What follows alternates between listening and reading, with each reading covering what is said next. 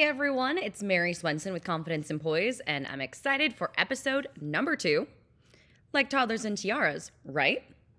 So, at some point, when I tell people that I'm a pageant coach, this question comes up. And I actually started putting it in my explanation when people say, Oh, what do you do for a living? I'll say, A pageant coach, but it's not like toddlers and tiaras, as a preface. And to be honest with you, I sometimes just don't tell people small talk situations, the gynecologist, the dentist, when I just don't feel like getting into it. I use my dance teacher career as my cop out. People seem to understand that one a little bit easier. Another funny place where the whole pageant coach career thing comes out is on dating sites. Eventually, or actually pretty soon, one of the first questions people ask is, What do you do for a living? or What's your job? Eh, I don't know. Maybe I shouldn't be telling these people, but reality, I should give them full disclosure. We got to weed out the ones that can't handle all this. So when I inevitably get that question, oh, so it's like toddlers and tiaras, right? In two words, not really. However, I'm not ashamed to admit I do like the show. I think the kids are really funny. Clearly, these kids have lots of personality and lots of character. And the drama created or real is funny, it's entertaining. And although I'm sure it's sensationalized, the part I find wrong with toddlers and tiaras is often the parents and their behavior, the way that they treat their kids and the way that they act when they don't get what they want or what the kid wants. The parents are the ones that are typically the problem in the show. In that regard, I don't think Toddlers and Tiaras is an accurate description of real life pageantry. Well, that's one of the ways. Um, but to be honest with you, I thought, oh, maybe it'll be funny and entertaining for me to list off some crazy pageant parent stories. And I thought for a couple days on it, I really can't find any uh, because most of my pageant parents are absolutely amazing and not crazy. On the other hand, I do have crazy competition dance parent stories, but that's for a whole nother podcast. Another bone to pick with toddlers and tiaras and kind of glitz pageants in general uh, the fake teeth, the full makeup on these little baby faces, the glitz photos that I'm going to be honest, I just think look weird. I just think it makes the kids look almost alien esque and just not natural. And kids are so darn cute as they are, they don't need all that. The pageants I coach for do not have any of that stuff. In fact, most of the pageants that I coach for don't allow makeup on kids under age 13 or under age 10. It's usually the preteen or the junior teen age division where girls can start wearing makeup, which is consistent with times in their lives when they do start to wear makeup. These types of pageants shown on TV also often don't have any communication or speaking components like interview or personal introduction speech or spokesmodel, which are my absolute favorites. My favorite pageants are ones that are communications based. Uh, fun fact my major is in communication studies, and I think it's a humongous life skill. I know it's a humongous life skill for girls and even young women and adults to learn how to properly speak, whether that's in an interview or whether that's on stage or in a crowd full of thousands. So let's get into what the pageants I coach for are really like. And honestly, these are probably the majority of pageants you'll find throughout the country. So the ones that I most often coach for have an introduction speech, which is a 30 second speech, usually 30 seconds. The girls say about themselves, it's prepared, it's memorized, they say it into a microphone in front of an audience, which is a huge thing for a girl to learn how to do. They also typically have an interview with judges, whether that's a panel interview or a one on one interview. And then they do a presentation in their evening gown, sometimes with their dad or their mom or their uncle as an escort, and sometimes on their own. Public speaking focus, confidence based, interviewing poise, stage presence. These are the more natural, or you could call them scholarship style pageants. And truly, they are about confidence building and life skills. And that's the pageants I love coaching for and the pageants that I primarily coach for. Sidebar here pageants often get a lot of hate, and usually it's from people who are ignorant on the topic, which is another reason why I'm here to educate, hopefully, bring a little light to the reality of what pageants really are. Um, but pageants are a confidence builder, a life skill teacher, and it's really fun. You get to wear cute clothes, you get to uh, have fun with your your family, you get to make memories with friends. It's usually at fun locations. Maybe there's a water park. At the very minimum, there's probably a pool. It's a lot of fun. I mean, people love weddings, and it's a lot of the same stuff uh, fancy dresses, sometimes hair and makeup, event planning. I'm telling you, if more people open their eyes to it, a lot more people would really love pageants. And let me tell you, pageant dress shopping is a lot more fun than wedding dress shopping. At least I can imagine. You get to use more colors than just uh, white or ivory or cream. It's a little more adventurous. And who doesn't love dressing up and looking cute or having their daughter dress up and look cute?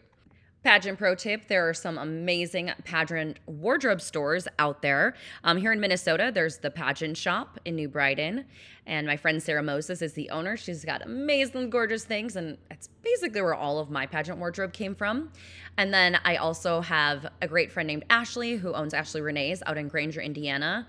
She's got a huge selection of gorgeous pageant stuff even for non pageant girls, if you're looking for a gorgeous special occasion or wedding or cocktail dress, homecoming, prom dress, check out pageant shops. I promise you, we are leaps ahead of prom dress shops. No offense, but you'll find a lot of variety and you'll see a lot of things that girls won't have. And most of you know I don't have any kids of my own, but I do have a niece who does pageants, and I always use her as an example. I totally support her doing it. She's actually done the NAM pageant, National American Miss, every year since she was able. She's eight now, and she's done it since she was four. She's done the Princess of America pageant, POA, quite a few times. I think they're great for her, and I totally support it.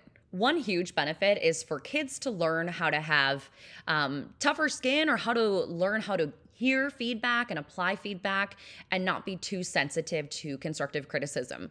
I know that's something I really struggled with as a kid and a teenager and a young adult, and even as a grown adult sometimes.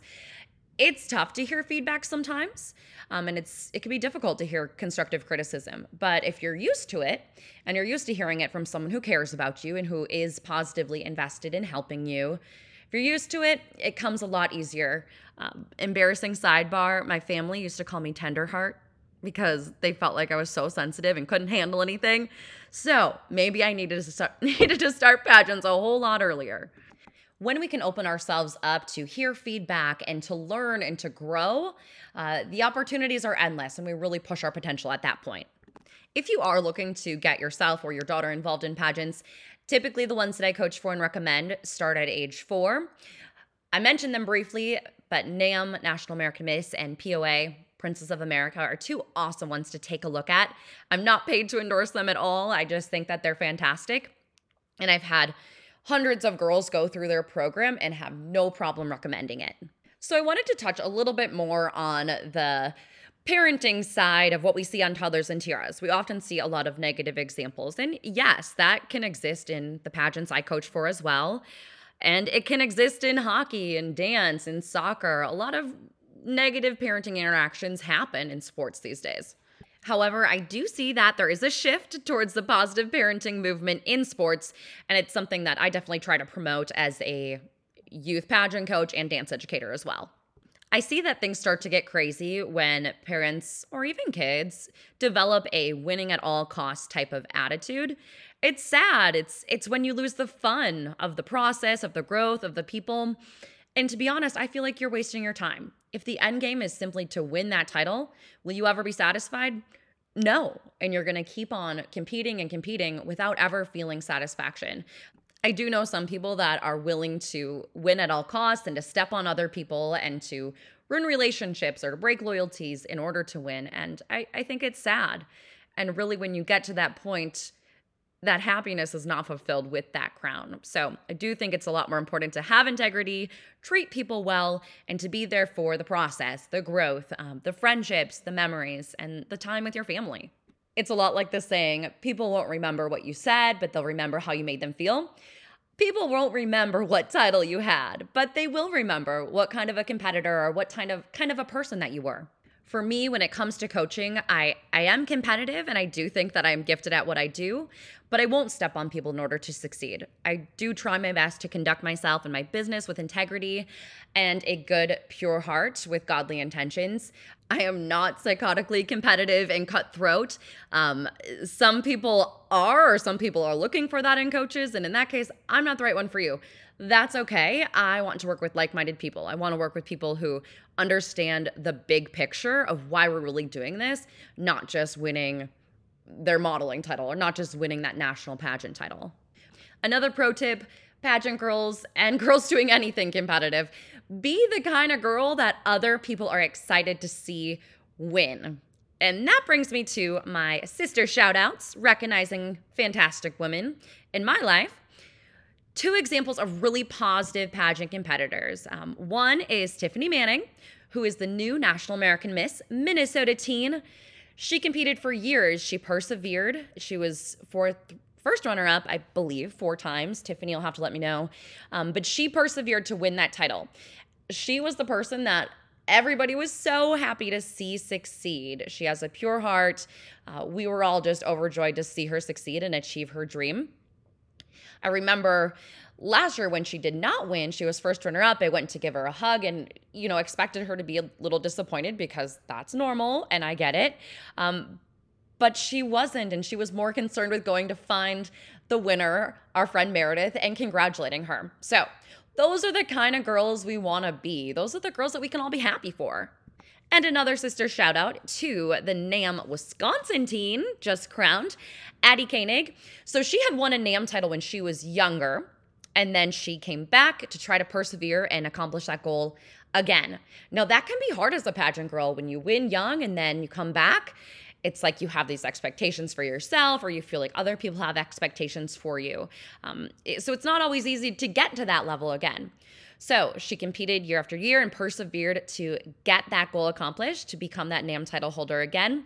And she did it this year. And we really talked about how this year was different because she focused on herself and showcased how she's meant for this title and does not have to fit a certain mold to be Miss Wisconsin teen. She's good enough just as she is. And so are you all. It's not about fitting a perfect mold. It's not about being just like the queen who won last year or being just like the current national queen. It's about being the best version of yourself. That's confidence. Confidence sells, confidence compensates. And that's always going to be a huge deciding factor for those judges. And we'll close this episode with a couple quotable quotes. One of my favorites, it goes, A flower does not think of competing to the flower next to it, it just blooms. Such an important reminder for all of us that we'll all bloom in our own time and there really is room enough for everybody. Another good one life is about perspective and how you look at something. Ultimately, you have to zoom out. I love that because it's that whole what's your end game thing? What's the big picture meaning of doing all of this stuff? And it helps us to realize what actually matters. I have to confess, I did end up buying TLC Go simply because they had a Toddlers and Tiaras Where Are They Now series. I watched it, it was all right. But um, hey, it's a fun show. But is it reality and is it what I do and what a lot of you do? No, not really. Thank you all so much for listening and thank you for sharing and subscribing. I really appreciate it. Thank you. And I can't wait to see how this day gets better.